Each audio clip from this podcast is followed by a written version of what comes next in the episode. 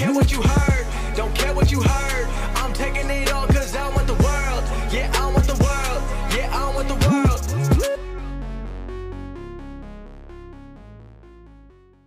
All right, what's going on, everybody? We are back again with Mark Anthony King. How you doing, Mark? Happy to be here as always, brother. How you doing? I'm good, man. I'm good. Uh, thanks for reaching out because I'm really happy to do this episode with you. Uh, for everybody else who hasn't heard our first episode, if you want to go back and check that out, I'll leave a couple links after we're done with this so you can listen to everything, especially Mark's phenomenal, amazing story he gave us uh, about his growth, about who he is, about what he does, about how he became the way that he became. But yeah, again, Mark, I guess let's jump right into it, man. Because there's a there's a couple of things that uh, I guess we had talked about on you know your Facebook, and I had asked you, and uh, one of those things was about finding your story and your and your purpose. So Yeah. how how do people do that exactly? For those people who are like uh, they don't have any direction, they don't know, they don't have anybody there for guiding, for mentorship, for anything like that. They may not have the money to do it, uh, to pay for a mentor, to you know any of that. How did you find your purpose, and how does someone find their purpose and harness the power of their story? Yeah. You know, I think that's a phenomenal question.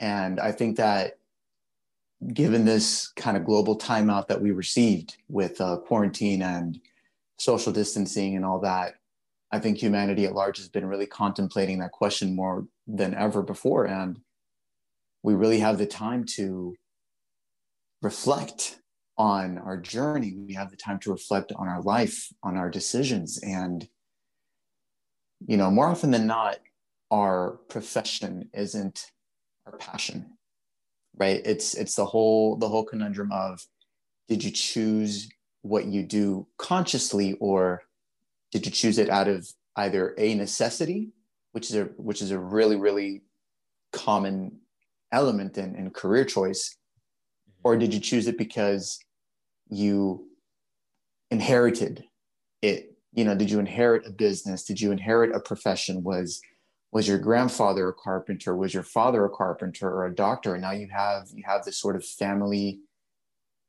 shoes to fill. Mhm.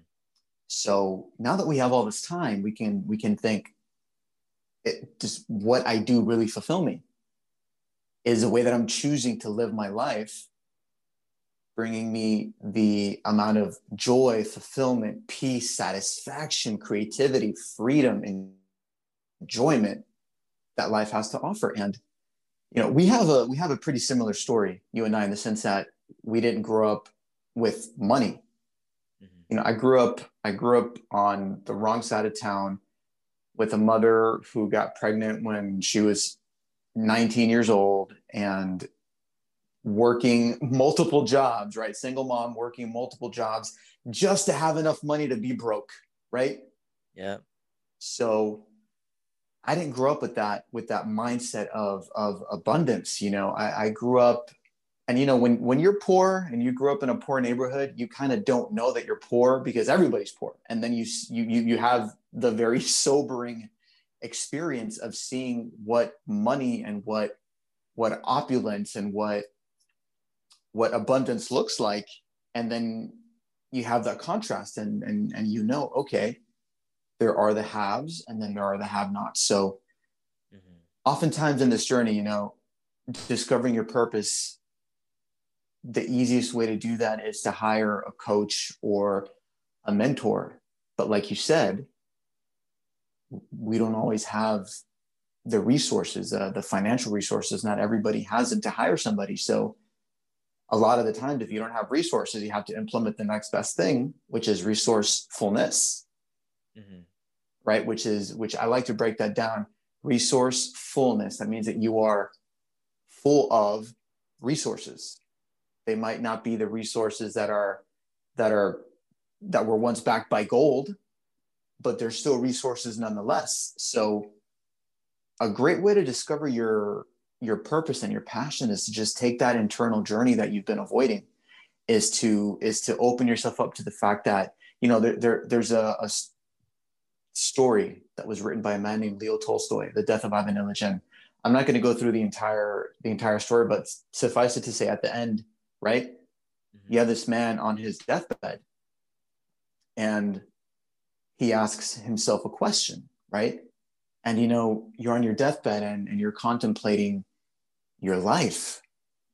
Every elderly person was once a child and, and they have vivid memories if they're not suffering from dementia or Alzheimer's of what childhood was like and what young adulthood was like and what, what their life was like. And you're on your deathbed, you get to you get to revisit, you get to take a take a field trip throughout your history. And he asked himself a question. And, and when I heard this question, it gave me chills because I was going to be there one day. And, and when this man took stock and took inventory of his life, he said, What if I did it all wrong? Mm-hmm. You know, that, that right there, if, if, if that doesn't, doesn't fan your flames, if that doesn't give you you know the the the the heebie-jeebies and doesn't make all your hair stand on end nothing will because the the the fact that our time here is limited the fact that you know people like saying things like oh tomorrow isn't promised no forget that that's that that's a lie the next five minutes aren't promised. The next second isn't promised. There are people who die of strokes from one second to the next. My grandmother dropped from a brain aneurysm and this wasn't something that was progressive. This wasn't something that that we were we were bearing witness and it wasn't something that that was deleterious and that was that that was over time. She just got worse. It was boom from one moment to the next she collapsed you know we we we like placing our our stock and our faith and our hope and and our future in things that are that are intangible and inconsequential and insignificant it is no surprise that we're in such dire straits emotionally that we're so confused about multiple things. We're confused about our purpose, about our gender, about our fucking species. You know, we're confused about about God. We're confused about life. We're confused about everything. You know, that that confusion manifests in some in some pretty dark ways. And one of my favorite practices is just that. It sounds a bit macabre and a bit dark, but ultimately you understand that everything that we experience in life the good, the bad, and everything in between. The things that you want to celebrate and post about, and the things that you want to take to the grave with you. Mm-hmm. Everything is intentional in life. Everything was intended to be here. Wayne Dyer likes to say every grain of sand, every avocado, every everything was intended to be here, right? My my third my third dad, Les Brown, tells me that you won the greatest race of life right? Because statistically, you shouldn't be here. You know, we we we we live with these with these fears and these doubts and these these insecurities, and and 99.9% of them are unfounded and untrue. And it's just the choice, the conscious choice to believe a lie that somebody else told us about our limitation and to accept something that someone placed on us, right? So we, we use this as an excuse to not move forward and to not grow and to not expand and to not expand the depths, not of just of, of what we're capable of, but of who we are and of our love and of our compassion and of our faith. And those are things that actually matter in life. Now, you take something inconsequential, right? A Course in Miracles talks about the things that you can achieve. I call them the A's of life, right? The things that you can achieve, acquire, attain, accrue mm-hmm. things, right? Material things, tangible things that we can touch, cert- certifications, awards, uh, money, homes, cars, etc. We don't move forward out of fear because statistically we might we might fail, right? There, there's a good chance that that the business that we want to start is going to go out of business, and yeah, that's true. You know, 90% of all businesses go out of business within the first few years. Mm-hmm. But statistically understand that you shouldn't be here. You ran the greatest race of life where the odds were stacked against you 300 million to one. Mm-hmm. 300 million sperm, all sprinting, competing for the same exact prize life. And out of all those, out of all those lives that could have been born, out of all those dreams that could have could have could have been made manifest out of all, all those experiences and thoughts that could have been yours are here. You were given the gift of life. And what is life? What, what, what fuels life? Time are, are uh, we are we are a speck we are we are a, a drop in an infinite bucket you, you, you, you look at somebody who live, who's lived a long life, a centenarian, somebody who gets to be 100 years old. Well, you know what? When you compare 100 years to infinity, that's nothing. Our existence is precious because our time is finite and, and we have such a small window. At best, at best, if, if you receive no negative medical diagnosis, and and the chances of that are slim right because one in two individuals at some point is going to get heart disease and then one in one in three is going to get cancer if we keep going down this route so the chances of, of, of perfect medical health are slim. Not impossible but slim. The chances of never having a fatal car accident again people die all the time. A, a, a plane accident, a car accident, a boating accident, the chances of being a victim of, of abuse or of a, of, a, of a fatal violent crime, I mean, there, there are so many elements and aspects and variables in life. We need to understand that our time here is precious. Tomorrow isn't guaranteed. The next five minutes aren't guaranteed. So, so, and, and this isn't to, to, to in, instill fear in people. This is to instill the fact that if our time is so limited, you owe it to yourself to swim within the depths of your fears, of your doubts, of your worries, of your insecurities, so that you can discover who you are. You know, I was told once that there are two great days in a person's life the day that they're born, and then the day that they discover why. Right? The day that they discover why, because the day you're born, that is the that is the gift. You're here. You're here to make your mark, to leave your legacy, to make the world better so that future generations can look at you as an example and not as a statistic or a cautionary tale. Right? We have the gift of, of free will. God gave us a gift of free will. We can do with this time what we want. And just because somebody gives you a beautiful gift doesn't mean you're going to appreciate it. Somebody can give you your dream car tomorrow. Person A is going to wash it every single week, is going to invest the extra money in ensuring that it gets waxed and that it's always up to date with its with its uh, trips to to the shop and its brakes and tires and oil and and coolant and everything is always perfect and then the other person because it was given for free because it was a gift they're not going to value it and unfortunately, it's human nature to not value the things that we were gifted. And we apply that to physical gifts, but unfortunately, unfortunately, heartbreakingly, we apply that to life because so much of our lives are lived on the shelf. And so much of our lives is spent, people live on the shelf and die on the shelf every single day. So, knowing that, right, every single change, every single thing that humanity has achieved as a species and individually was catalyzed by one thing. And it's it's obvious and it's like one of those duh, of course, but we don't understand that. Every change is sparked by a desire to change. The journey of a thousand miles starts with what? That first step. We need to take that first step. And oftentimes we can't afford to take that first step the way that we want to take it, right? But hey, you can you you can you can fly somewhere in a private jet and get to that destination. You can fly there first class, business, coach. You can take a train, you can take a boat, or you can walk your ass there, but you'll still get there. Right. George Washington Carver has one of the most phenomenal quotes I love Do what you can, where you are, with what you have, and never be satisfied. Life is a journey. Life is not a destination. We tend to think that life is a, is, is, is a finish line. It's not.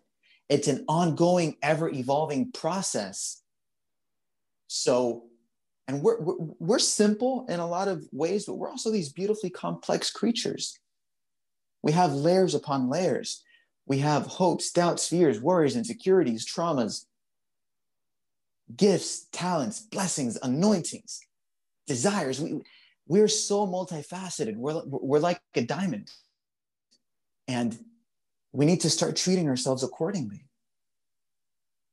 You want to discover what your purpose is. You need to decide is what you're doing right now, how you're making a living, chosen consciously? Because more often than not, it wasn't. More often than not it was it was decided through necessity or through living up to someone's expectation not wanting to disappoint somebody. Why'd you become a lawyer? Are you just incredibly passionate about law? Or did your parents say that you need to study and, and go to school and become become a lawyer? I mean wh- what are the what are the two professions that parents always want their kids to be a doctor or a lawyer right? Right.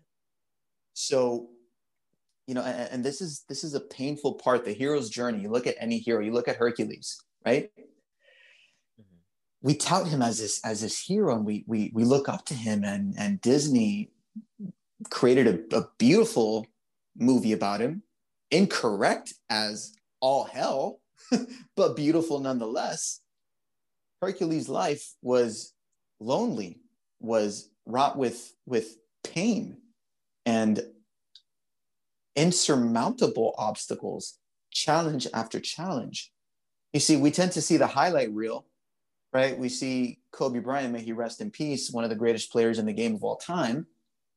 We see the highlight reel of him dunking on people and taking taking three pointer after three pointer after three pointer, just never missing a shot. But we don't see all the shots that he missed. We don't see all the all these sleepless nights filled with anxiety before having to play a game. We don't we don't see all the all the all the times that he injured and hurt himself and all the doubt and the tens of thousands of, of, of shots that he missed just to perfect that one shot. We don't see that. We don't see the pain because all we see is that that victory highlight reel. When we're taking this journey of, of introspection, this internal, it's like a quest. You know not, not to make it sound dramatic or, or, or overly theatrical but it's like lord of the rings. It's you're you are going on a quest and on this quest you're going to experience pain. And more often than not you're going to experience solitude because until you discover and really this is this is one of the most difficult things to do. You might have to dismantle who you've been because who you are, for, for, forget your purpose, who you are might not be authentic.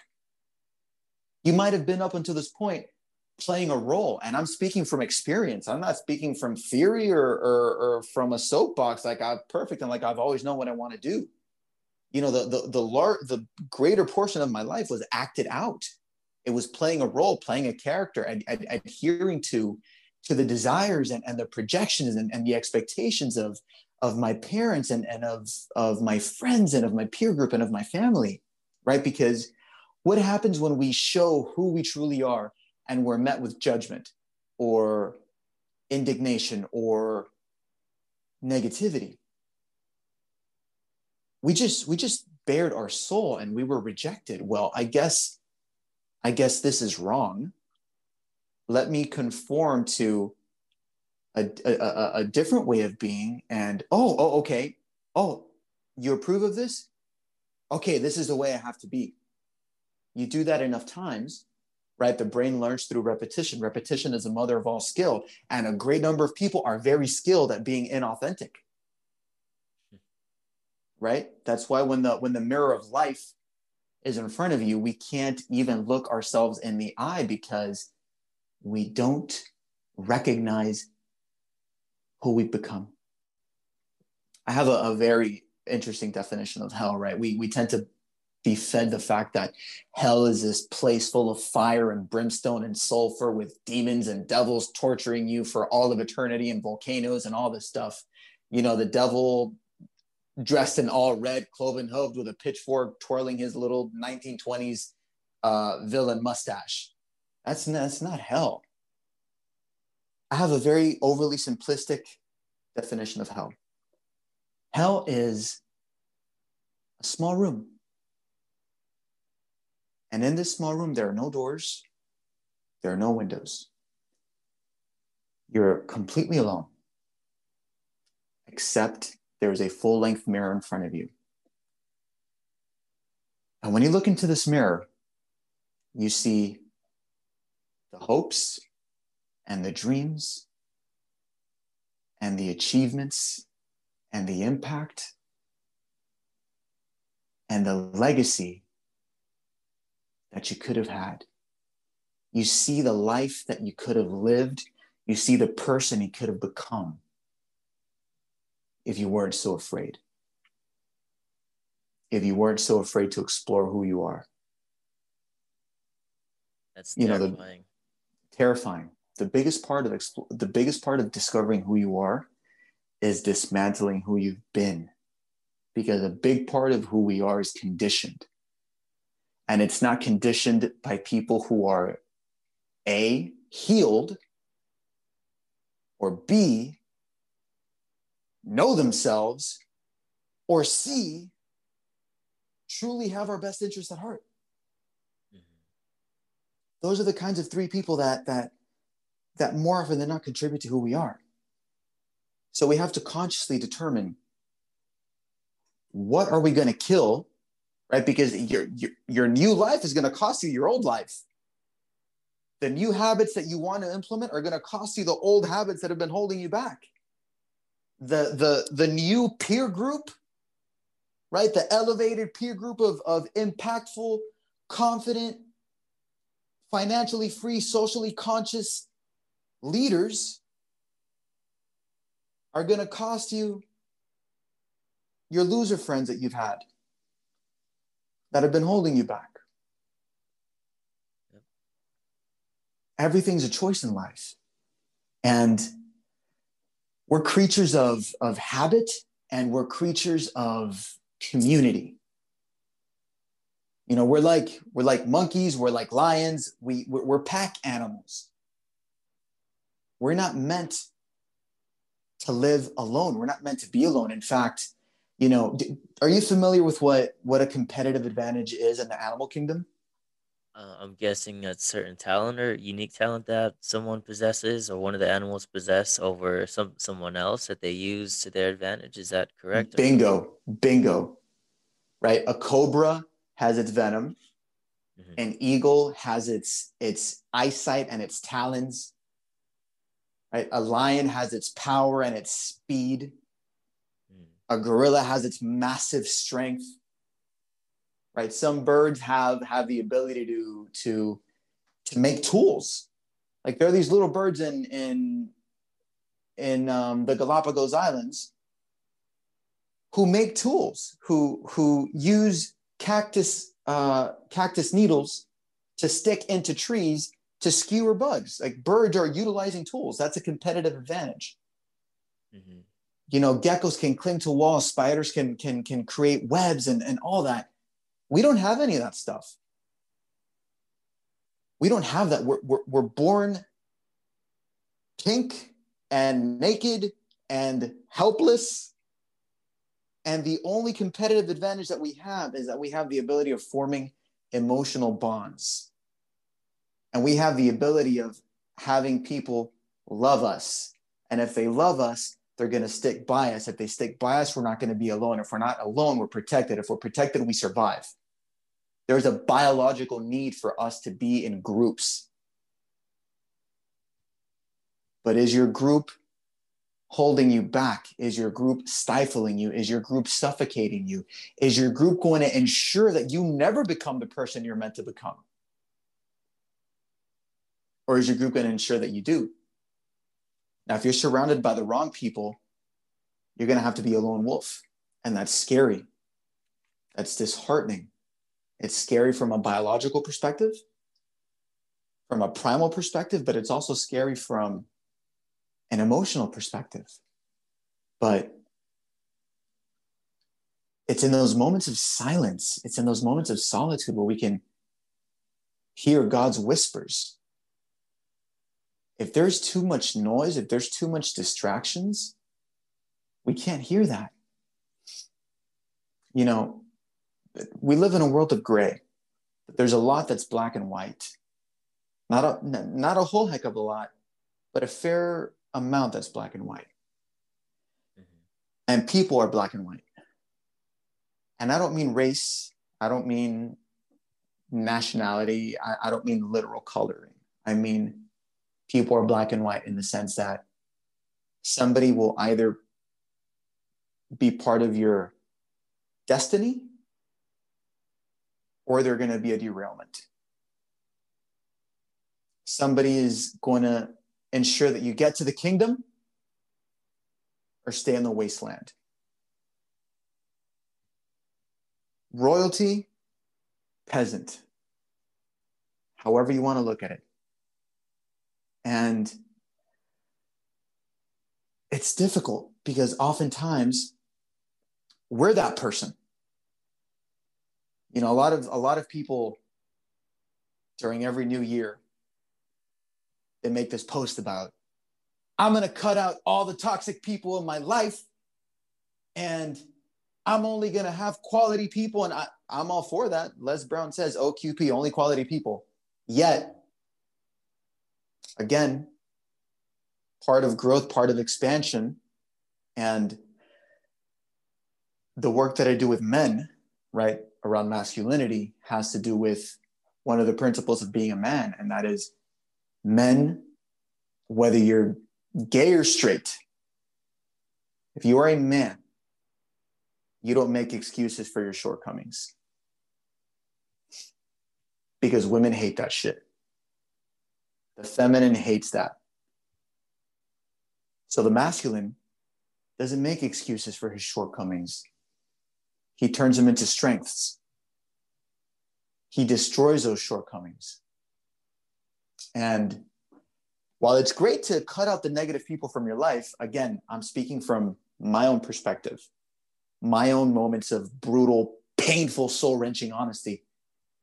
The most toxic person I ever met in my entire life, at one point, lived in every single mirror. Hmm. every single mirror. Wherever you go, there you are. You can remove yourself from a toxic situation. You can remove yourself from toxic friends. You know, oftentimes, another very painful moment is a lot of our families are toxic. A lot of our, a lot of the people that we love reinforce everything that we do not like about ourselves and reinforce everything that we're trying to change. You know, hey, I'm I'm I'm I'm, I'm starting a new diet. Ah, here we go again. Okay, I wonder how long you're gonna last this time. Or, you know, I think I'm gonna, I think I'm, I'm gonna, I'm gonna quit drinking. Oh, sure, okay, yeah, you're gonna be drinking again in another three weeks. Or, you know, I think I want to go back to church. Yeah, okay, you're gonna be a heathen in no time. Right right? You tell somebody a lie long enough, they're going to believe it. I believe Hitler said that. And sometimes we can't be around our family. Sometimes we can't be around our friends. We need to take a step back, but there's a flip side to that. We tend to want to run away from toxicity, but a lot of the times, right? Because there's an expression like attracts like water will always seek its own level. And it doesn't matter if it's pristine, crystal clear spring water or the water that is fetid and putrid and acrid in a ditch under an overpass full of urine and dead bugs. Water will always seek its own level. Mm. So when I say wherever you go, there you are, it's not just about cutting out toxic people from your life and and and removing yourself from toxic situations. It's taking taking a really, really sobering, painful look internally and seeing how much of the toxicity that I've experienced was created by me. More often than not, if you're if you're an average person, if you're not too fucked up, you're looking at like 75% to 80% of the toxicity is created by us. If you're a super overachiever like me, 100%, right? But not everybody's going to be a super overachiever, but we need to take responsibility. And that's one of one of that's one of the one of the steps in discovering your purpose, right? Because we need again, we need to to discover who you are, you need to dismantle who you've been. Then is mentorship. But again, not all words that are spoken are true. I say all the time the truth isn't always beautiful, nor beautiful words always true. We live in a world where people use the gift that God gave them, right? God, when He created the universe, spoke things into existence. That is the power that we have. That is the power that our Creator gave us. We need to use discernment because oftentimes the people that we look up to, that we want to have as mentors, are not going to have our best interests at heart and aren't congruent themselves. Mentorship is an incredible, incredibly important and necessary part of, of figuring out who you are, right? Because, I mean, there are people right now that are living the life that you want to live, that are having the impact that you want to have. There are people that have the strategies that'll help you get from where you are to where you want to be. That's another critical component, mentorship. But within that, we also need to utilize discernment, knowing who we should be listening to. Are they fully aligned? Are they congruent? You know, do they walk their talk and talk their walk? Right? You shouldn't have to listen to how somebody's lips move to decide whether you want to implement their strategies or learn from them. Watch how their feet move. See who they are, see how they live, how they've what impact they've created, what, what tangible results have they produced in their own life on a consistent basis and in the lives of other people? You know we've we've we've had such a unique opportunity here. We've had silence. Silence is is silence is power. You know I, I always like to talk about music. I once heard that that music isn't what we think it is. We tend to think that music is a is a and you, you can relate to this too. I know you, you absolutely love music we tend to think that music is a series of notes arranged in a specific way, but realistically, it's not. Music isn't a note. What makes music is a silence between the notes. Music is the silence that fills a gap between the notes because that's what allows that auditory magic to be created. The sound of the universe, the sound of creation is nothingness. So we need to become comfortable within that nothingness, within that silence. You know, I, I, I believe it was Mark Twain, don't quote me on this, but one of the great, or Mark Twain or, or Hemingway, who said, man's greatest plight is his inability to sit alone with his own thoughts because we're looking for distractions. And the more distractions and numbing agents that we surround ourselves with, the more we separate ourselves from who we're meant to be. You know, if, if you're off in the distance, the more distractions you surround yourself with, you're not walking toward that. You're walking backwards you know you can't get to you can't get to a destination using your rearview mirror as as a guide. You, you're only going to be able to go where you've already gone. And we've we've lived where we've already gone for the majority of our lives. Why do you think suicide rates are at an all-time high? Why do you think opioid addiction is at an all-time high? Why do you think depression is at an all-time high? Right?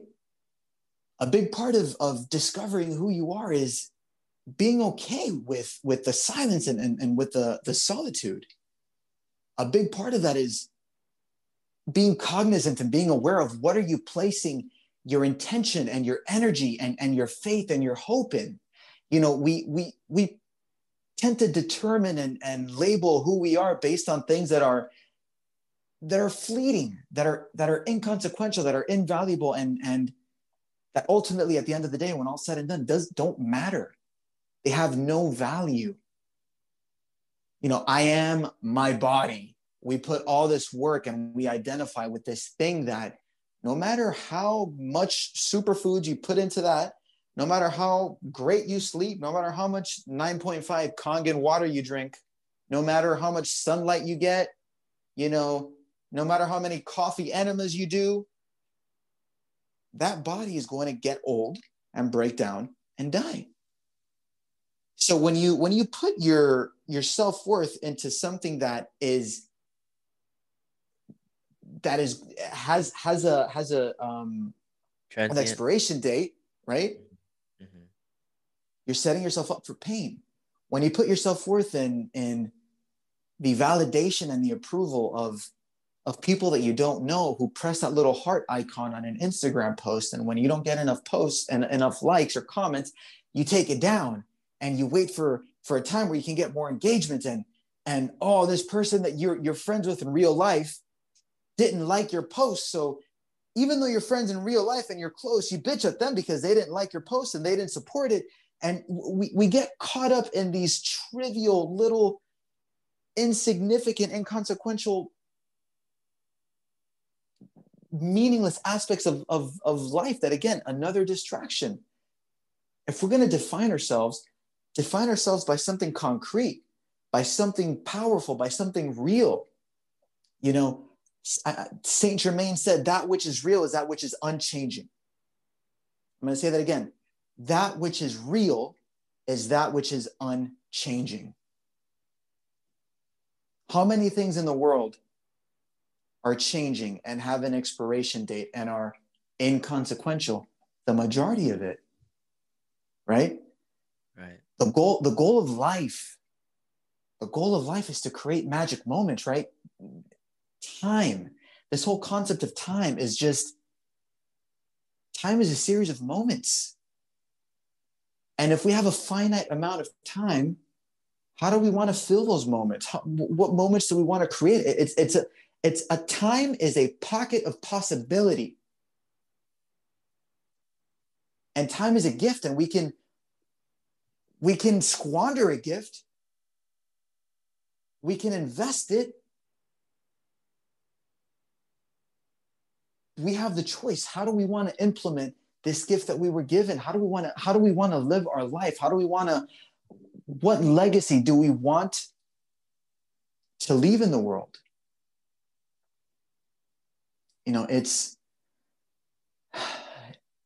this whole concept of that which is real that, and that which is that which is real is that which is unchanging. I always like to point everything back to god right? And i point everything back to back to the bible because i'm a christian man and that is that that is instrumental in my teachings around masculinity and in the healing that i've done in my own life.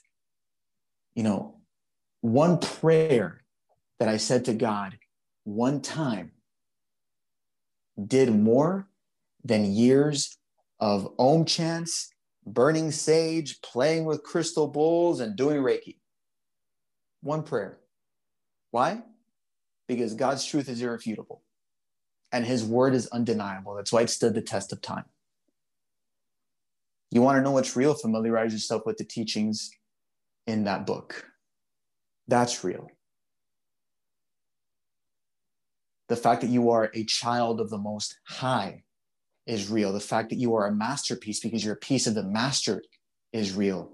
The fact that if everything is intended here and if god is a creator of the heavens and the earth if god is a god that parted the red sea if god is a god that sacrificed his son for your chance at salvation and your chance at living life if god is a god that that created the universe and there's a pretty good chance that god is a god that also put you here. And if in the beginning was a word and the word is good and the word is God, that means that God is good. So that means that God put something in you. When you were born, when you were a little speck of infinite perfection and infinite divinity before you became a human being. God placed something in you. And they say life is a journey for one reason because that journey is discovering what God placed in you and living your purpose and, and, and living your making. You know, Les Brown said we get we get so bogged down and, and so so hyper fixated on making a living when if we take a step back from that, right? Change our perspective from making a living to living our making. That's when the game changes. Because when you start living you're making, you're not going to have to worry about making your living because your life is going to be provided for in a way that's more effortless than you ever thought was possible. But there's certain things that we need to do, certain ways that we need to live, certain pain that we need to experience willingly. We're going against biology, right? Because we're biologically wired to avoid pain. If you touch a stove that's red hot and you burn your hand one time, you only got to burn your hand one time before you know I'm not going to touch that stove, right? Right. From an emotional perspective, what happens when we touch a stove, emotionally speaking and metaphorically speaking? We don't want to touch that stove again. We don't want to open that door again. We don't want to revisit that pain point. But if you know anything about biomechanics and if you've ever had any kind of body transformation, which I know you have, can your can your body change in a positive way? Can your muscles grow without pain? no, I wouldn't It's- think so. No. It's impossible. Yeah. You know, I, I I don't care how many times you you bench press 45 pounds, your chest is not gonna grow. right. you we grow through discomfort and we grow through pain. Just like just like in, in, in exercise progressive overload right? You, you you get stronger and you grow bigger muscles by adding weight to your lifts. Hmm if in week one you're curling 10 pounds week two you're curling 12 week three you're at 15 you know by the time by the time week six rolls along you're you're curling 30 pounds and you're you've got a little bump there on your arm that you didn't have before. Hmm same thing with our emotional resilience. We need to consciously go against biology and, and, and our wiring in the gym. It hurts. Oh my god it hurts but i got to keep going because this is the only way that i grow. You got to do that emotionally. It's painful. It's scary. I'm scared. Okay are you scared? That's why you got to do it. Does it hurt? That's why you got to do it. Is it uncomfortable? Is it giving you anxiety? That's why you got to do it because on the opposite on, on the other end of anxiety is freedom. On the end of confusion is certainty. And ultimately it's how much of our internal demons how much of our internal bullcrap can we conquer? How much of other people's labels and projections can we shed? Again shout out to my third father. Les brown says label jars not people how many labels can we shed so that like a like like like a snake you know you've been wearing this disguise you've been wearing this skin that's not yours you got to pull that off to reveal the true you. You know ultimately we like to think that a spiritual awakening is beautiful. It's not. It's scary. You think you're going crazy. Your world is turned upside down. Everything that you thought you wanted you no longer want it's like the biblical parable Saul of Tarsus, right? If you've heard the, the expression from Saul to Paul, Saul of Tarsus was one of Jesus Christ's original persecutors. He became the apostle Paul. From Saul to Paul, where what once where, where the things that you hate you now love, and what you used to love you now hate. That's that journey you have to take. And understanding that, being cognizant, being aware of it, right? Knowledge they say knowledge is power. No, knowledge is potential power. Knowledge plus consistent action and continuously modifying your strategy is power. But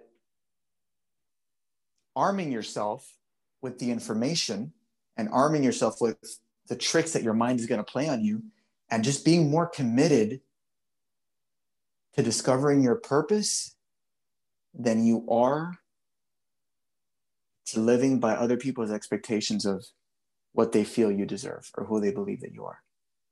It all boils down to that. What are you more committed to? God's truth and God's purpose for your life or other people's stories and projections? You know, once you get to that point, the choice is easy. But getting to that point isn't easy. But that's that journey we call life at the end of the day.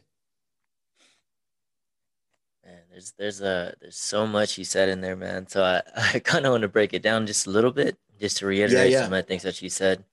Yeah, for Um, sure. because one of the things I did like what you said was, uh, especially getting out of you know your old environment. You know, when you Yeah. want to go do something better with your life, and you have those friends or even your family, because oftentimes it really is family that prevents you from moving forward. Um, oh, yeah. Even you know our, we want to say our parents have the best intentions for us and they want us to succeed and whatever but there's definitely a lot of times when parents put a lot of pressure on um, you know their children to uh, you know they put their own image of Mhm. maybe they're their own like failures in life and they put it on their child to succeed where they didn't or whatever it is but it's definitely the pull of the old that you have to get rid of like you Oh, when you're trying to move forward it's i think that's one of the strongest factors why people don't change beside comfort you know they're Mhm. too comfortable in their old in their past and doing the same things that they do you know like you brought up the new year's resolution like Mhm. how many people just talk about it versus how many people do it i would think probably 10% stick with their new year's resolutions you know and, and never look back maybe That high? That high? i would think so how, what do you think Damn. about that what would you say? how many people uh how many people talk about it versus do it like and stick with it not you know like not just for a month or two unless that's their actual goal but if they were making like some type of fitness change well what what would you think is a percentage of people you know doing they're actually going through with the new year's resolutions and never looking back versus people who just they'll do it for the first month of january or maybe and then they'll be like okay you know i'm i'm kind of and they just fizzle out Well, here's a here's a the unfortunate but kind of hilarious part, right? Mhm. We actually have statistics for that. So a lot of a lot of people's New Year's resolutions is I want to read more. So okay you know, December 30th, they'll buy a brand new book. Mhm. And on New Year's, they'll post a picture of that book on New Year's Eve saying, All right, day one yeah of reading more, new year, new me. Let's get that wisdom going, right? yeah Well, statistically, when people buy a book, 90% of them Mhm. won't read past the first chapter. Mhm. Past the first chapter. They, they, they won't read past the first chapter. And 90% of that 10% that reads past the first chapter Mhm. won't finish the book. Mhm. you know the, people people are, are are so fixated on new year's new year new me i i don't i don't really pay much attention to new year's i pay attention to january 6th Hmm. Because january 6th is a very special day in fact january 6th is even more important and more significant than new year's because january 6th represents the day where 90% of people who made a resolution quit and never revisit it again until December 31st. I can So- believe that. You know, one of the things that I do tell people, because I guess there is kind of like a urgency, especially with the digital age and social media, to succeed. You know, mm-hmm. because like you said, everybody's posting their highlight reel, and I've talked about Yeah. this several times. But what I want to see more of is people talk about, especially the people who have, you know, quote unquote, made it or they're Yeah. successful or whatever. I want to see a lot of the failures. I want to, I want to hear more about those because, you know, I started. This was something that happened to me. It's kind of like I started getting kind of, uh, like maybe more prone to anger or more whatever because I felt like I wasn't moving forward. Or Yeah. really, really, what I was doing is I was comparing, my, like I didn't realize it, but subconsciously, all these people and then you know they talk about so you know on social media about I'm doing this now and now I'm doing this and now I have this amazing seven figure business and I'm doing another Yeah. seven you know all this other stuff and I didn't realize subconsciously I was comparing myself uh you know to these people and it, just brought a lot of anxiety a lot of well, what am I doing wrong why am I not at these people's you know and a lot of them are like 50 60 years old and they went through their struggles already too so it's kind of like that was the second thing is it's like Yeah. I'm still learning. Um, and I know a lot of people are feeling like this as well. Like I talked with a couple of friends of mine and they say the same thing. It's kind of like they feel like they're behind, but they're in their 20s. I'm like, but they're, Yeah. it's kind of like they have this feeling of like, no, I need to be a millionaire tomorrow or today, even Bef- if I'm not. before I'm before I'm 25 or 30, I need to be. Yeah. yeah. And it, it's just, I feel like social media is in, inducing a lot of this anxiety now. Like it's been both a blessing, but really, I just feel like it's been a lot more of a curse because a lot of people are using this social media to, to portray a lie, to portray some perfectionist like lifestyle that you know doesn't really exist, or they're just not. It, it just breeds a lot of ego. It breeds a lot of insecurities. It breeds a lot of uh, people or influencers that are trying to profit off of making other people feel insecure by because they want to sell a type of lifestyle to people. You know, like follow me if Yeah. you want this perfect body in three weeks or six weeks or whatever it is. You know, or follow me if you want to make $10 million, you know, a year or whatever it is. And it's just breeding so much insecurity that a lot of our generation, especially, they, they just feel left behind or they feel like they're lacking or they feel, you know, they're not living up to some expectation that society society is like pushing on them or social media is pushing on them. And Yeah. just even now, it's like a lot of people are doing, especially our generation, like the, the things that I see people do now for attention, for to make money. They're compromising their values. They're, you know, just doing just so many things just for, like you said, that that like button. They're You know, it- dopamine addicts. We're we're creating a, a generation of and when I say creating a generation, I don't just mean I don't just mean the young people. I'm talking about anybody who is alive right now who's become a slave to social media. Mhm. They've become dopamine addicts. And Yeah. Dopamine is the same neurotransmitter that is activated when you have cocaine right? And dopamine is is like a sparkler. It hits you fast it hits you hard but it fizzles out very very quickly just like cocaine right? And and unfortunately when when you start to develop a proclivity and and a an addiction to dopamine you start foregoing other neurotransmitters like serotonin and oxytocin Mhm. which have to do with love and fulfillment. That's what makes you feel those two things. So you have a generation who's chasing a very temporary emotional high that is woefully lacking in two critical areas of survival. That is love and fulfillment you know we and and we've all fallen to, you're you're special in a lot of ways bro but you're not special in the sense that you're not the only person who's ever gotten pissed off comparing themselves to somebody but Mhm. here's here's the interesting thing you look at somebody and uh, he's wearing a suit and he's got sunglasses on and he's standing in front of a lamborghini and that's a picture that you see on instagram right? Yeah. oh wow.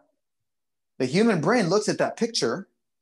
The untrained human brain that's lacking in discernment looks at that picture and says oh wow. This person has a be- this this guy owns a lamborghini and well i mean he's got a suit. He must be a successful businessman.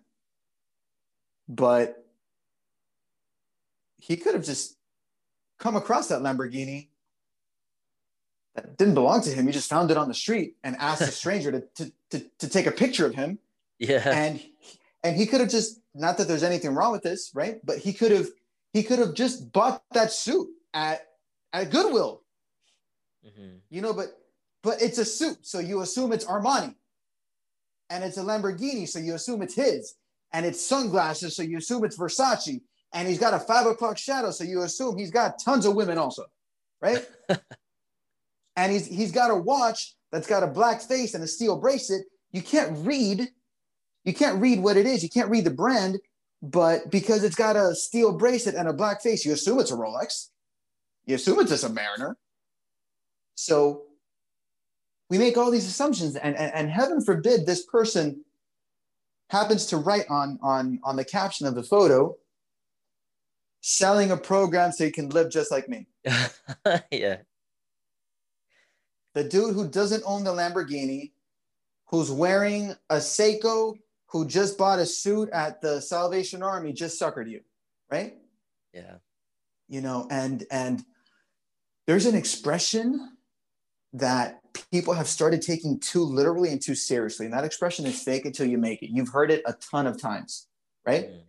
And unfortunately, unfortunately, like anything else, it became a double edged sword. It became a double edged sword because people started prioritizing faking it. People started prioritizing creating the illusion and they stopped at that. They just want to create a captivating, powerful illusion. It's like when your life is about creating illusions, when your life is smoke and mirrors, when your life is deception, that that that has an energetic signature. That that creates a karmic ripple effect. I'm not being metaphysical. I'm not being all you know um, supernatural here, but there is a law of, of, of cause and effect. Call it karma, call it cause and effect. Again, me, I'm, I'm very pragmatic in the sense if, if I can't find it in the Bible, I don't believe it. Mm. The Bible says you reap what you sow. That's karma. That's cause and effect. So when life becomes about the superficial, we lose depth. When you start putting more focus into what's above the surface, right? When you look at an iceberg, 90% of an iceberg is below the surface. Only you only see 10%. percent mm hmm But because of social media, because of the advent of how easy it is to tell a lie and have people believe it, and how easy it is to con somebody, and how easy it is to to to use to use emotionally gripping, manipulative marketing tactics, which do work. Coca Cola does it all the time. Uh, cigarette companies do it all the time. I mean, I, I don't know if you're if if you've ever smoked, if you're a smoker.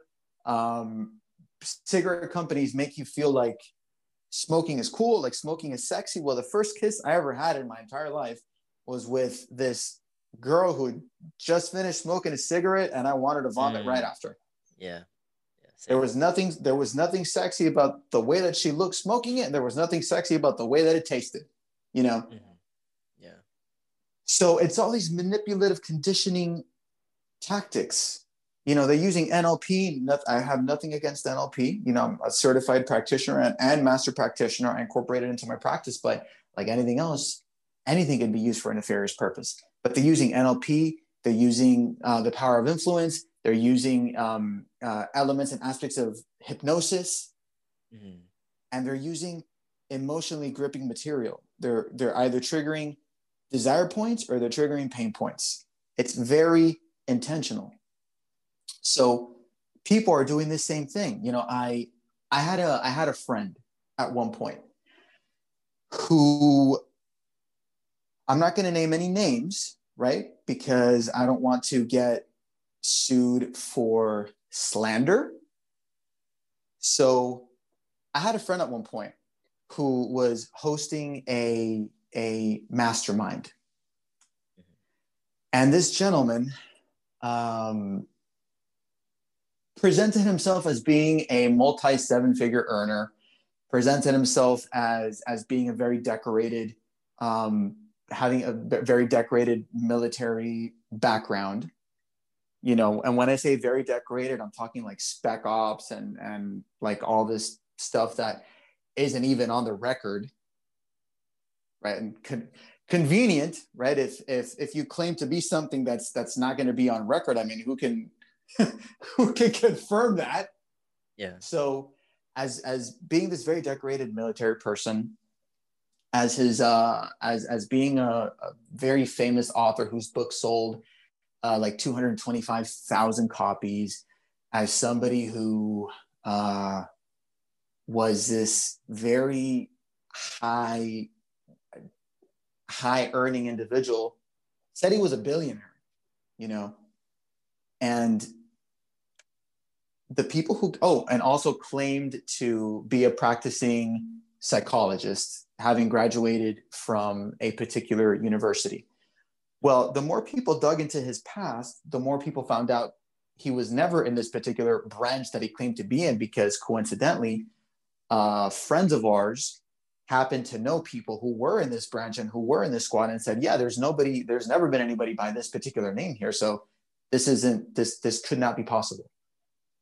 Checking financials checking book sales financials didn't add up. The way that he his where he lived he claimed to be a neighbor, a billionaire but his home wasn't the home of a billionaire. And again warren buffett is a multi multi billionaire mm-hmm. leads a simple life for a billionaire. But has an extravagant home nonetheless and has an ex- a fairly extravagant lifestyle. He doesn't live like a like a hundred thousandaire he's a billionaire and, and his life reflects that. So somebody who presented himself in such a way but nothing ever checked out. And this is this is the most common thing you know in in, in this world especially when it comes to when it comes to either a mentorship or the people that, that you're you're jealous and envious of you know we tend to take people's word at, at, at, at face value. But again all you got to do is look at how somebody's feet move. Turns out this individual wasn't ever in this branch of the military. Turns out this individual never sold even close to 100,000 books. Turns out this, indi- let alone 225,000 books. Turns out this individual who also had a ClickFunnels page who claimed to have thousands of visits per month. It turns out that his assistant confirmed it wasn't even, a, you know, it wasn't even a, a couple of hundred per month. Turns out that everything this individual said was a lie. And then there's also been a number of sexual predator allegations and all that stuff, but that's a whole different story. That's a whole different degree of of depravity. Right. But the fact is, people lie, and uh, the the worst thing that we can do is, you know, if, if you've read the book Power versus Force, and if you haven't, it's it's it's definitely worth checking out. It's it's a brilliant book, which talks about a, a number of, I mean, even though it was written, you know, decades ago, it's still an incredibly, an incredibly relevant, um, mm-hmm. an incredibly relevant book. And in this book is a chart, and on this chart has every single emotion that a human being can experience, and next to that it allocates a number, a number that pertains to like a vibrational frequency that that that that emotion carries, right? Mm-hmm. So at the top of that list is enlightenment. That is the the highest emotion that a human being can feel. Right? Prior to reading the book, I thought it was love. Apparently, it was not. It was enlightenment. It's you know, people call that Christ consciousness right? Do you want to take a guess as to what the two lowest human emotions are that we can experience? When you say lowest, what do you mean exactly? I mean, in terms of if you were, you know, you know, everything is energy and everything is electrical impulse. We're electrical creatures. Like our bodies are like a big circuit board, and we we produce an energetic field. And oh, this so isn't. You, so you mean like Pardon? if if uh you mean if the top at the top was enlightenment, and what are the bottom two? Yeah, what are the bottom okay. two? If you were to take a guess, I would guess fear would probably be one of them. Um, it's pretty good. Maybe, maybe anger. I guess probably the second. So check it out. Anger Mhm. is number seven from the bottom. Hmm. Fear is number five. So the second most destructive, energetically low emotion that you can feel is guilt. Hmm. And how much of our lives are run by guilt? Our parents guilt us for not calling them enough. Our parents guilt us for not living up to their expectations, for not being married, for getting married too soon, for not having kids, for having kids too soon, Mhm. right? Yeah. We guilt ourselves constantly. We beat ourselves up and guilt ourselves for not doing the things that we know that we should be doing. And again, I, I'm I'm a full believer in pain. Pain is good. Pain is a catalyst. We don't live there. We don't stay there. We use it to move forward Mhm. because A a, dangerous, yeah, a dangerous thing happens. You can get accustomed to pain. Mhm.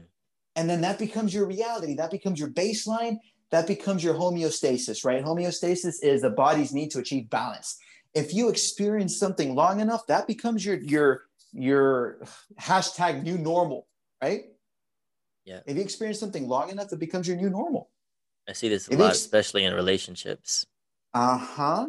If you experience chronic stress, chronic anger, Mhm. chronic fatigue, chronic anxiety, you just you learn to live with it. And and what once was alarming and what once felt like your heart was going to beat out of your chest, right? You don't even you don't even notice it anymore. I mean, it, it's a human phenomenon where you can go to you can go to a, a barn, you can go to a farm, and for the first few minutes, all you do is you just smell crap in the air and you want to vomit.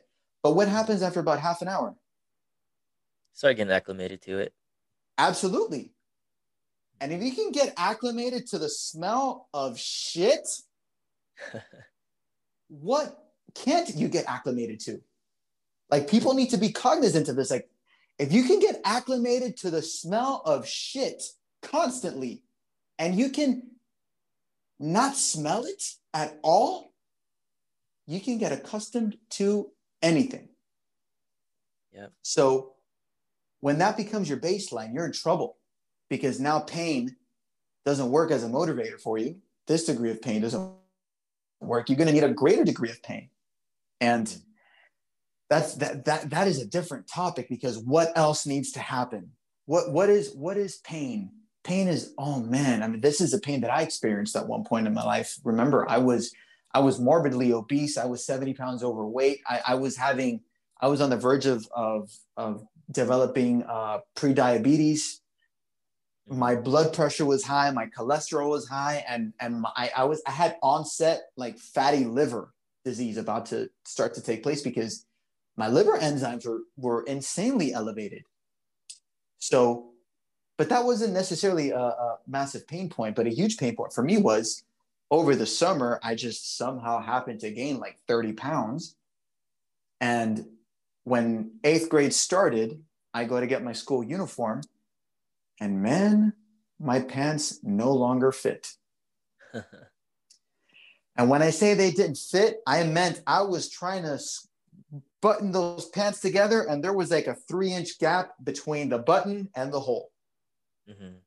That is that is a lot of weight to gain over the summer. So I had to wear my father's pants, and my father was like a 40 waist. That was a massive pain point for me, man. You know, another massive pain point for me was we had to get checked for scoliosis. And and again, I'm I'm very open with with all the stuff that people have said and all all the things that people have done because you know, the, the more transparent we are in our experience and in our story, the greater the depth of helping somebody else we have right? Yeah. So I remember one day we were getting checked in, in, in school for scoliosis. It was seventh or eighth grade. And, uh, you know, I was, I was a kid who was always, always fat. So I never liked taking my shirt off. And just like, you know, everybody is different. We carry fat in different places more. You know, some people carry fat more in their in their love handle area. Some people carry fat more in the lower stomach, etc. You know, mm. I at that point was I was holding on to the most amount of weight, and I mean, I was morbidly obese, right? But I was carrying a lot of it in my in my pectoral area. You know, I had tits. I had a solid C cup. You know, when I was like 12 years old. Mm-hmm. And I remember that during this scoliosis test, all you had to do is they lined up all the boys in the locker room. You take off your shirt, you bend forward, and they kind of trace this thing down your back to see if you suffer from scoliosis or not. Mm-hmm. So I remember being petrified and mortified to even take off my shirt. So I kind of I kind of went and retreated into myself, took my shirt off, boom, they did the thing, and I, I threw my shirt on as fast as I could. I was like, okay, good, nobody saw, you know, quick. And as I'm as I'm walking away, I hear somebody in my class say, "Man, Mark's tits are bigger than my mom's." Yeah. Like you you want to talk about a fucking pain point to start to start to eat less. I was like, "Oh my goodness. Okay, I got to do something." Right? Yeah. Yeah.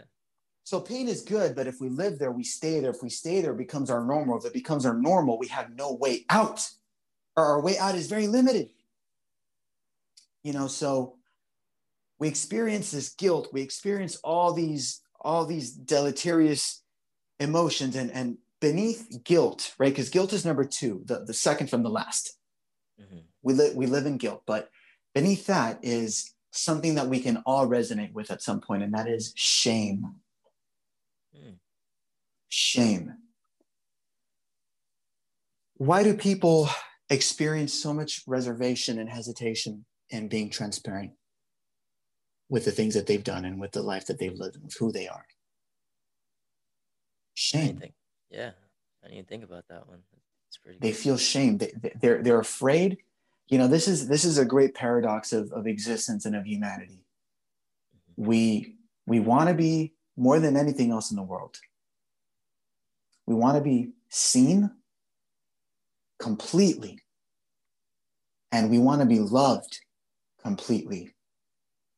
But we're too fucking scared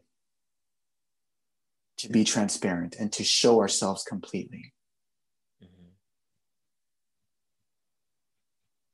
You know, what we want the most and what we fear the most are one and the same.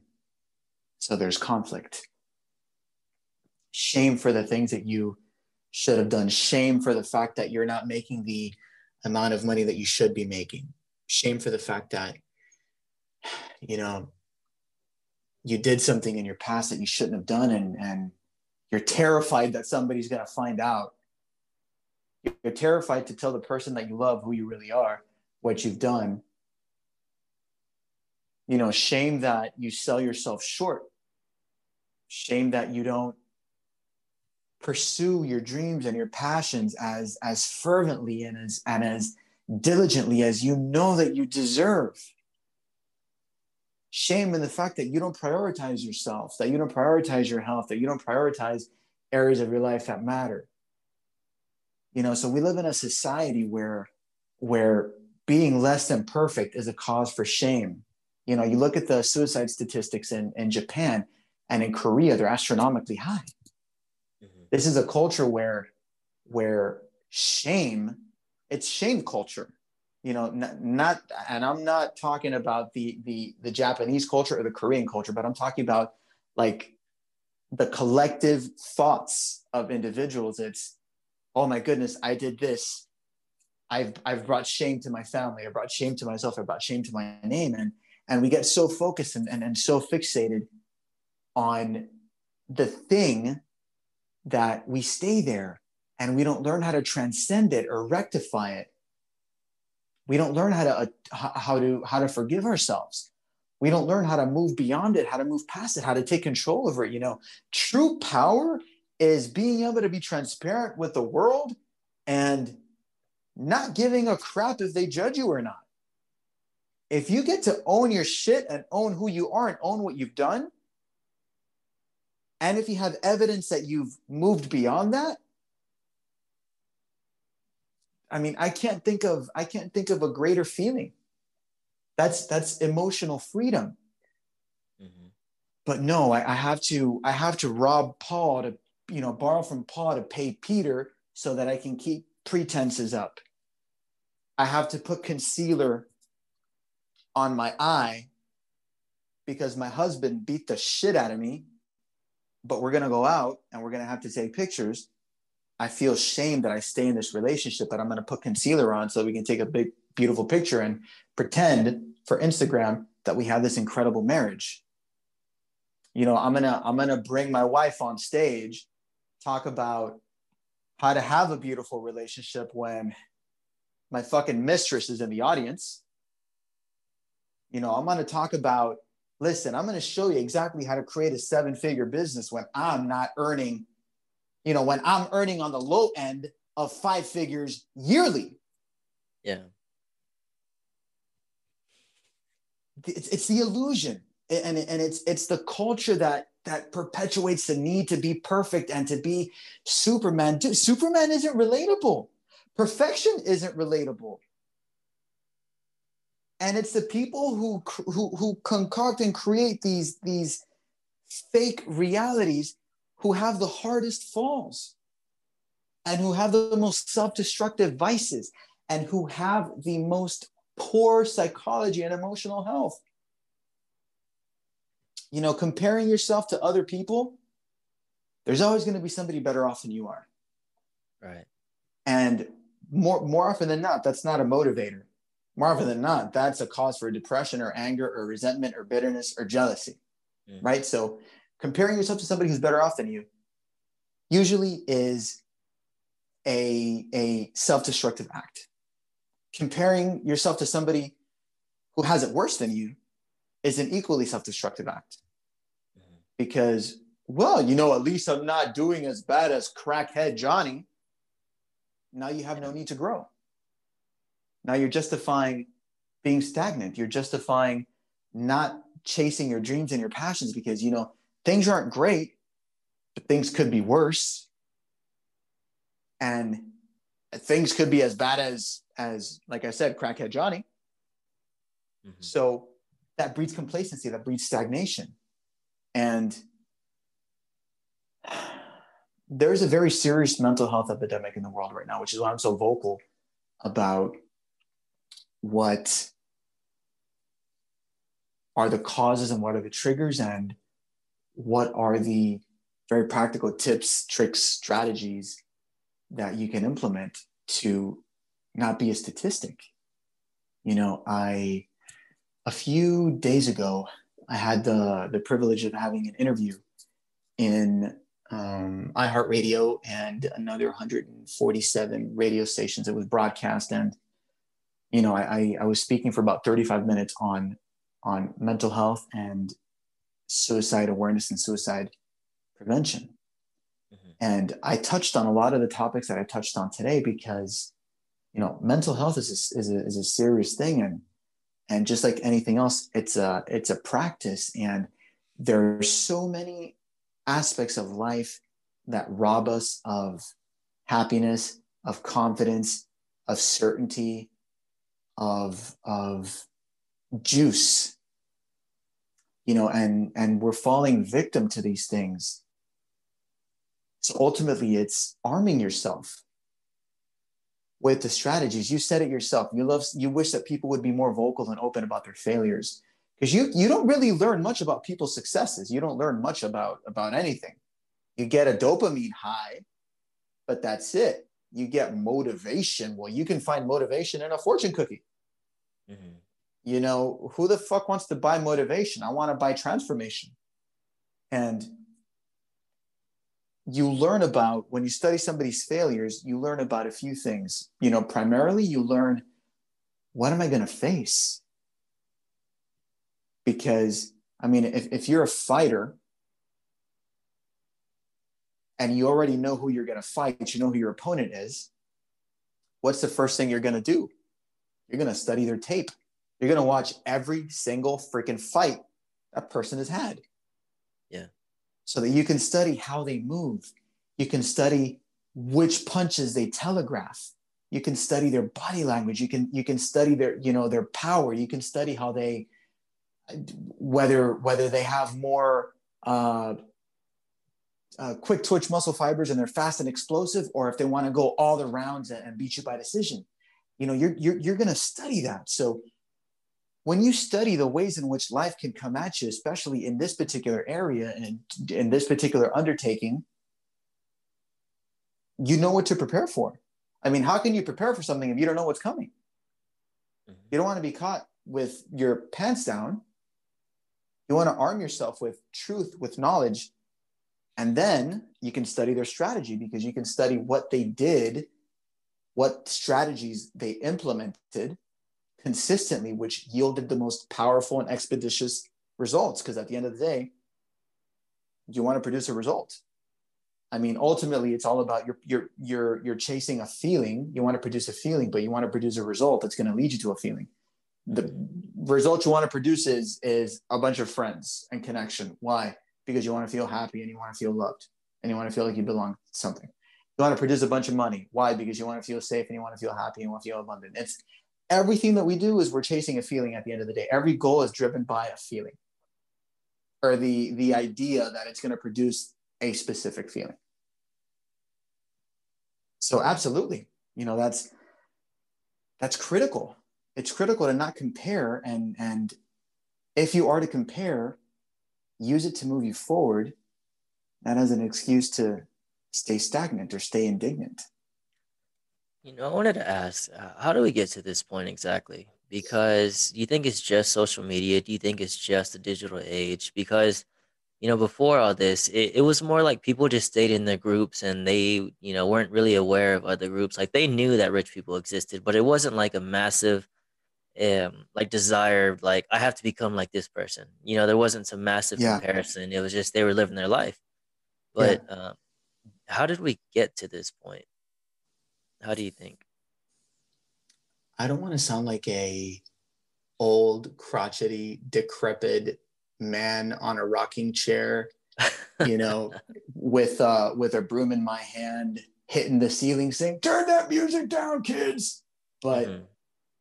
it's it's conditioning. It's conditioning, it's comparing, it's and again, I'm gonna say some shit that's gonna piss some people off, and I hope it does. Good, yeah, I like I like that kind of stuff. It's we've separated ourselves from God. Mm. That's, you know, to me, everything has boiled down to that.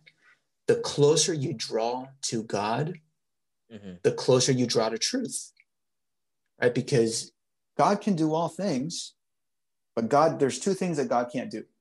He placed two limits on himself because he loves you so much. God can't abandon you, and God can't go against his own word. If it is written, he cannot go against it. God is the best man in the world. He can't break a promise. He can't let you down. He can't break your heart. He can't lie to you. He can't cheat. He can't, he can't do any of that stuff. The most infinite, omnipotent, powerful, universal creator placed a limit on himself because of his love for you. So if God is good, and the Bible says, in the beginning was the Word, the Word was good, the Word was God. God is good, just separated by one O. Mm-hmm. If God is good, God is all powerful, God is all knowing, God is all love, compassion. There are other adjectives, right? Like any good parent. Discipline. He'll spank the shit out of you and there are repercussions for not obeying as there should be. But if God is truth, then everything else that you see that's not of God is a lie and is a manipulation. Some people call it negativity, some people call it darkness. You know, I've I've studied a great number of religions. I've studied several uh, versions of of Christianity. I've studied Catholicism, I've studied Islam, I've studied Thai Buddhism, I've studied Confucianism, I've studied Taoism, shamanism, and a few others. And, and you know, a, a, among studying all these, all these religions, there are sprinkles of God's truth within everything. But every single religion, and this is where the confusion lies, believes in a different God, but the same devil. Hmm. If you study enough religions, there are polytheistic religions and monotheistic religions. There are religions that believe in several gods, right? Like Native Americans believe in in several gods taking on the form of of natural forces and of and of elements. You study Islam, right? There's Krishna, there's Ganesha, there's a number of other of other gods and, and goddesses. You you study Greek mythology, there's Zeus and Athena and Aphrodite, and there's a number of them. But most all religions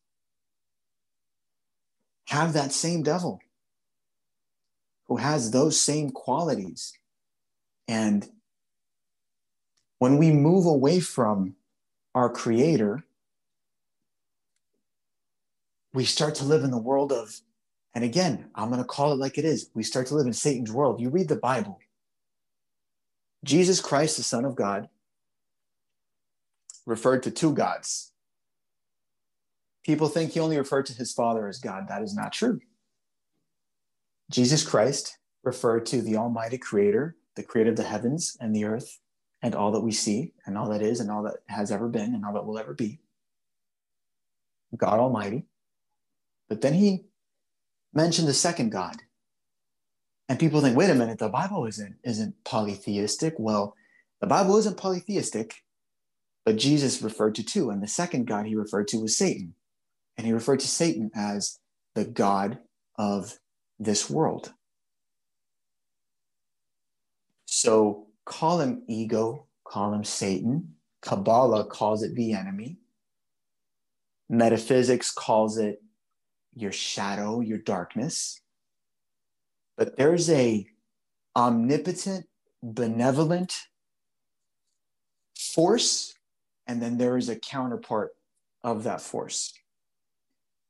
And when your life is about feeding your ego, and when your life is about chasing things that are inconsequential, A Course in Miracles calls it the, the trivial aspects of life, right? Mm-hmm.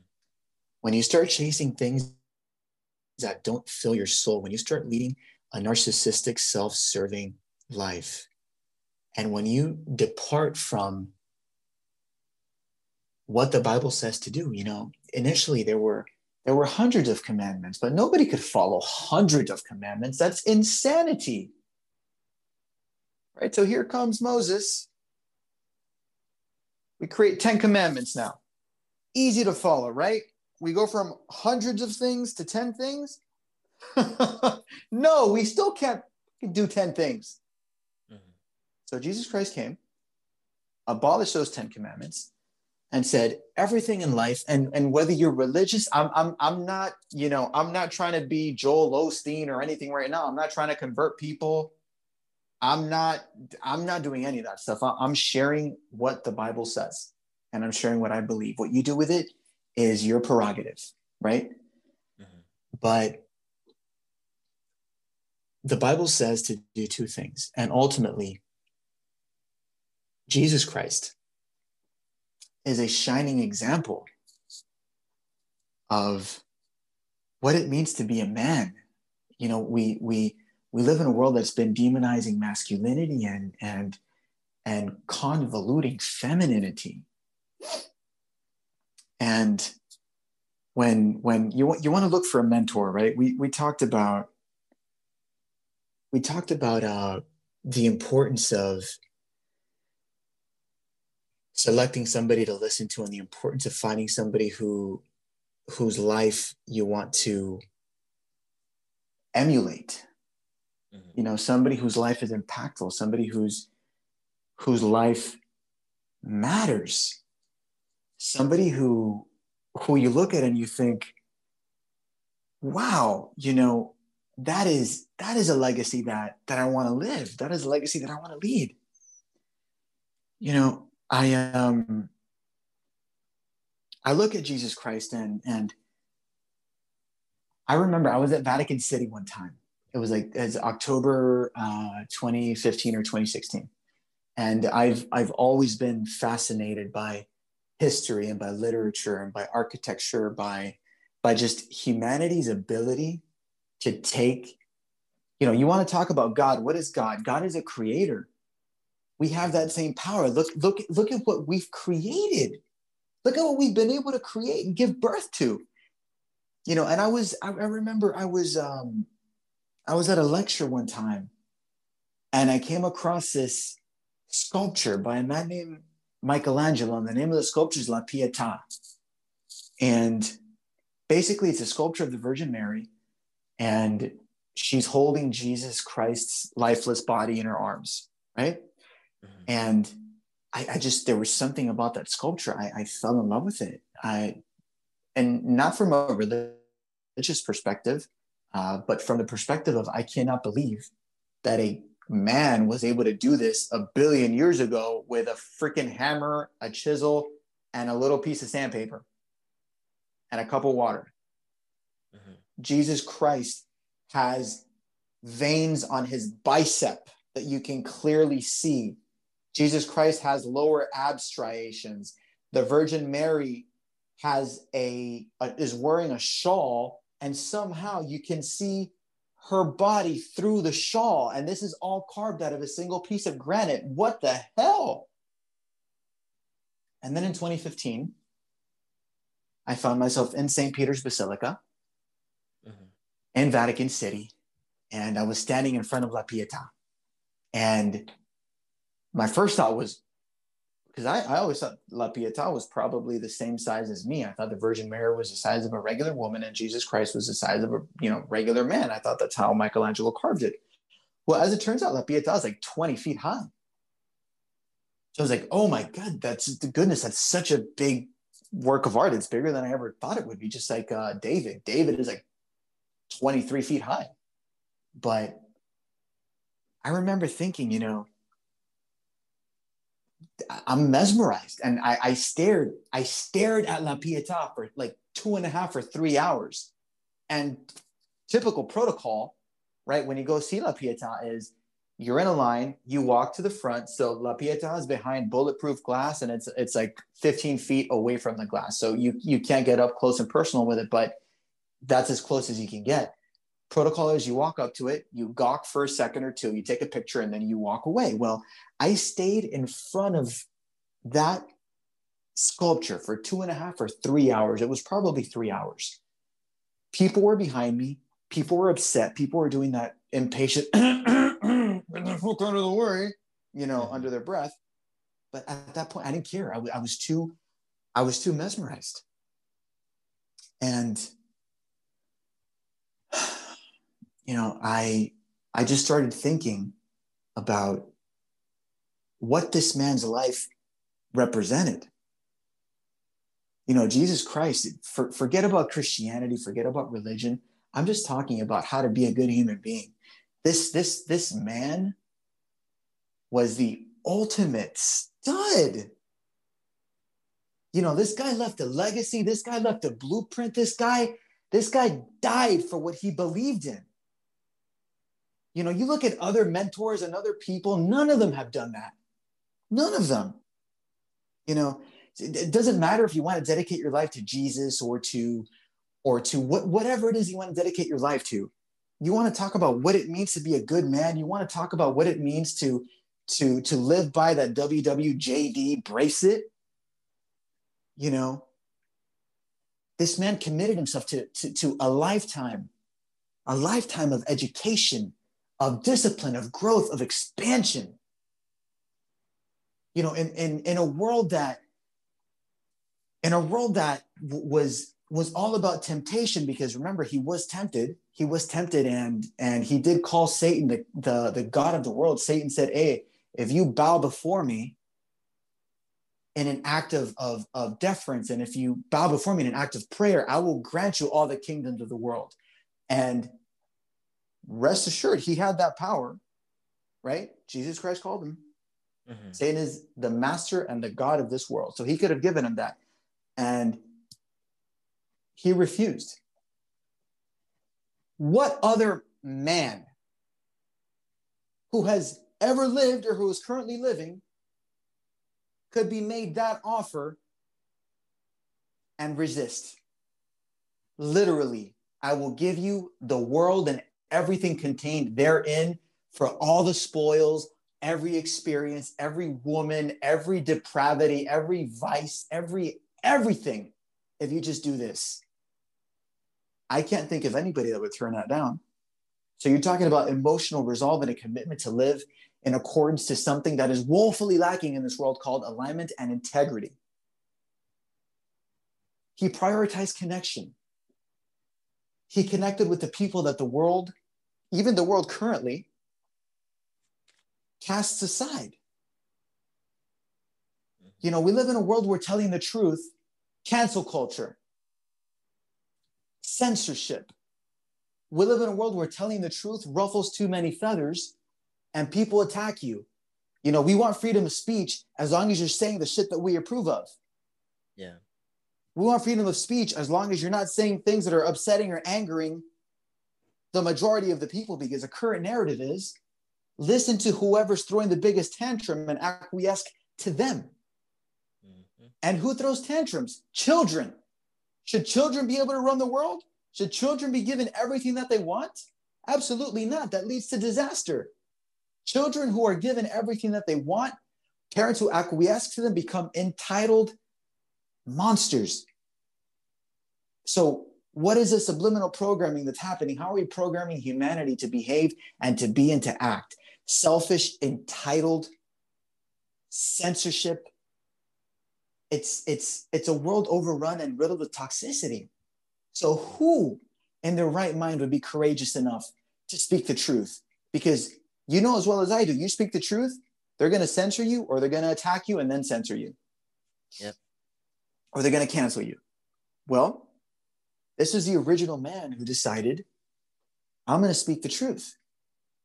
And they didn't they didn't cancel him.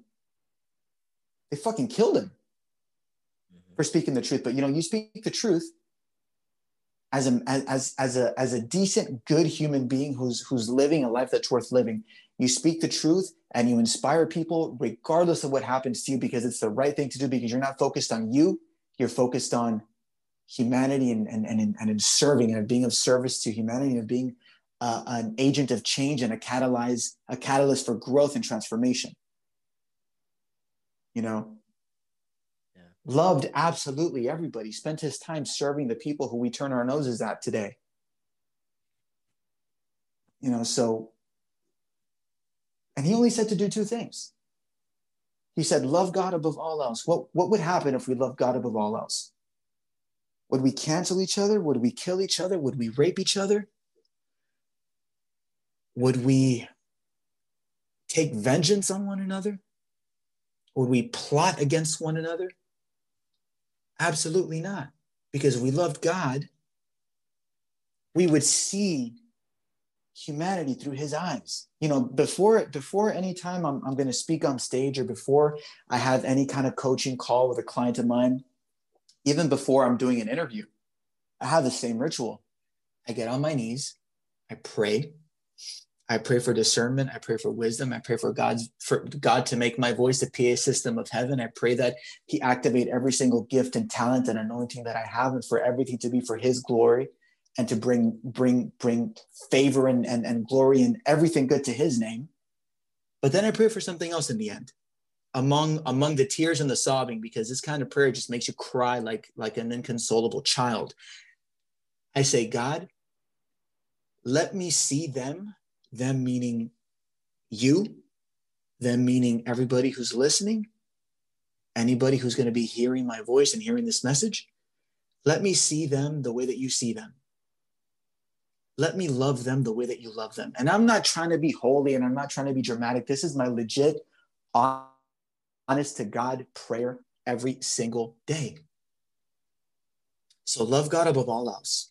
What happens if we put Him first, right? Because ultimately, life boils down to two things God first, service to humanity second. If you do those two things and you do them consistently, life will not only be fulfilling and meaningful, but you'll be provided for in ways that you never thought possible. Blessings and favors will show up in ways that you never expected in the form of financial blessings, in the form of actual money being sent your way, or just somehow your bills getting paid, or or and investors that you never reached out to just loving your idea and wanting to back you and fund you the right woman in your life the right man in your life blessings and favor are going to pour in as a consequence of that because faith is always rewarded. Secondarily love your neighbor like you love yourself. Now there's there's there's a double edge to that you need to cultivate self-love before you can do that because oftentimes the way that we love other people in toxic ways is a manifestation of the ways in which we love ourselves. And, and if there's not a whole heck of a lot of self love, if you're listening to the narrative, if you're you're investing all your time and energy in things that that trigger dopamine but don't release serotonin and oxytocin, if your life isn't about making a difference and making an impact over making a dollar, then you're not going to love yourself. You're not going to be able to love your neighbor, right? Mm-hmm. But if you put if you put your heavenly Father first, right? Because the Bible says, "For if you are with me, who could be against me?" Think about that. If the creator of the heavens and the earth has your back and is shining his light on you, who can be against you? Doesn't matter if the whole world is against you, you're going to be taken care of, you're going to be provided for, you're going to have favor, you're going to have blessings. You're going to be put in positions of, of, of influence because life isn't about what you have to say, it's about the actual message that has to be said. Remember, created the heavens and the earth. God can open doors that no man can close, and God closes doors that no man can open. God can heal you of afflictions, of generational curses that science can't even begin to quantify and that there are no cures of. You can literally do all things in Christ who strengthens you. But again, who are you serving? What are you serving? Your ego and the nefarious force that is perpetuating and feeding that? Is your life surrounded and, and just full of distractions and derailments? Remember, the way that the devil is depicted is incorrect. He's not ugly and red with horns and a pitchfork and, and dark and, and scary. What does the Bible say of the devil? The Bible says the devil was, you know, Satan was an angel, a powerful angel, an angel who was also the Bible. This is this is scripture. The Bible says he was beautiful. Now, God gave us free will. That means that we have the ability of doing what we want, of altering our destiny. We all have a beautiful destiny that God gave us. You know, sometimes that journey is full of pain and full of hard, terrible lessons along the way, but it's a beautiful destiny nonetheless. But our free will allows us to remove ourselves from that beautiful destiny. Again, free will is an act of love. I don't want a robot. I want you to be able to live in accordance to my way, which is the right way, if you want to. But you have the right. I'm giving you the right to choose pain and to choose destruction or salvation. I'm not going to force you to do anything. Right? So we can we can royally fuck up our destiny but there's one thing that God doesn't take away. He doesn't take away our gifts, He doesn't take away our talents, and He doesn't take away our anointings. An anointing is a special thing that only you have, a powerful thing. You know, there are some people who can heal you with their with their touch. There are some people whose voice you just can't stop listening to, and when you hear them speak, you just you get goosebumps and you become inspired. There's some people whose whose just presence just turns you on and lights you up. There are some people who just they just have these anointings and their lives are, are blessed and everything that they touch turns to gold you know? Those are anointings. A beautiful voice that can move hearts that's an anointing. A creative mind that can give birth to all these beautiful works of art and, and books and that's an anointing. Physical beauty that's an anointing as well. So god doesn't take that away. So when satan behaved himself out of his destiny and was cast out of heaven and became the devil, right? Mm-hmm. He stayed beautiful. He stayed alluring. He stayed powerful. So there's an expression that I love that says, Your derailment, right? That is the thing that's going to pull you from destiny, pull you from happiness, pull you from fulfillment. Your derailment is always going to be masked as your preference.